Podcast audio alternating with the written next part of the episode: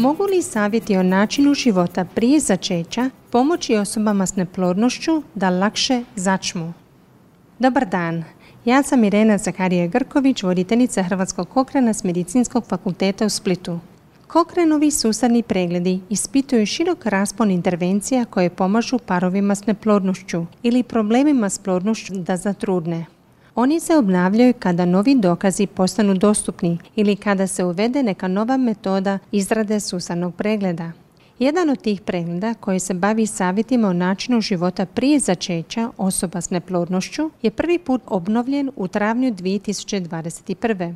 Zamolili smo glavnu autoricu Tessi Bet s odjela za kronične bolesti i metabolizam na Katoličkom sveučilištu Leuven u Belgiji da nam kaže nešto o rezultatima do kojih su došli, a doktor znanosti Andrija Babić, specijalizant hitne medicine iz Zavoda za hitnu medicinu Splitsko-Dalmatinske županije i član Hrvatskog kokrena, prebao je razgovor i govorit će nam o tome.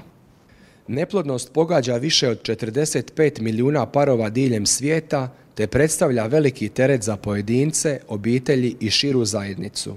Neki od tih čimbenika koji mogu utjecati na plodnost su prekomjerna tjelesna težina ili pretilost, prehrana s visokim udjelom masti i šećera, manjak tjelesne aktivnosti i pušenje.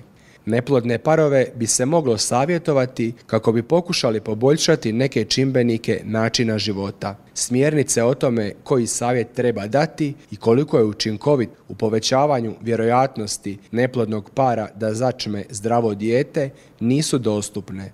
Autori su, imajući ovo na umu, izradili ovaj sustavni pregled da bi utvrdili poboljšavaju li savjeti o načinu života prije začeća, ishode plodnosti, uključujući živorođenje i pobačaj. Istražili su i utjecaj savjeta na način života parova s neplodnošću. Pronašli su 7 istraživanja koja su uključila 2130 žena i muškaraca s neplodnošću, ali je samo jedno od istraživanja uključivalo muške partnere.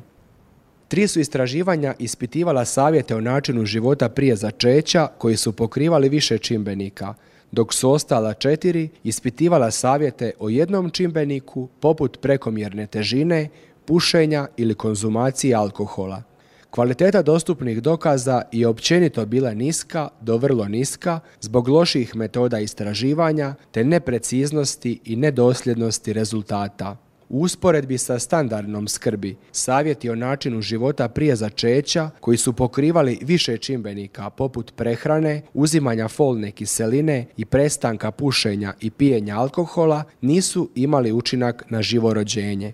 Nijedna studija nije izvijestila o štetnim događajima ili pobačaju. Zbog vrlo niske kvalitete dokaza, autori nisu sigurni jesu li savjeti promijenili način života parova.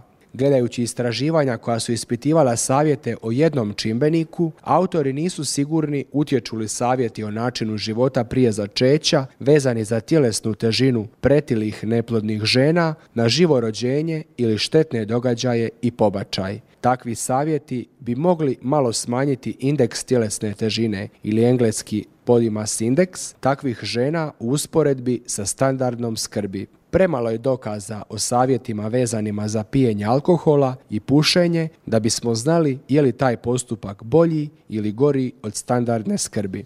Zaključno, dostupni dokazi i njihova kvaliteta su nedostatni za donošenje čvrstih zaključaka u učinku načina života prije začeća na ishode plodnosti ili čimbenike stila života. Autori, nažalost, nisu u mogućnosti dati jasne smjernice za kliničku praksu.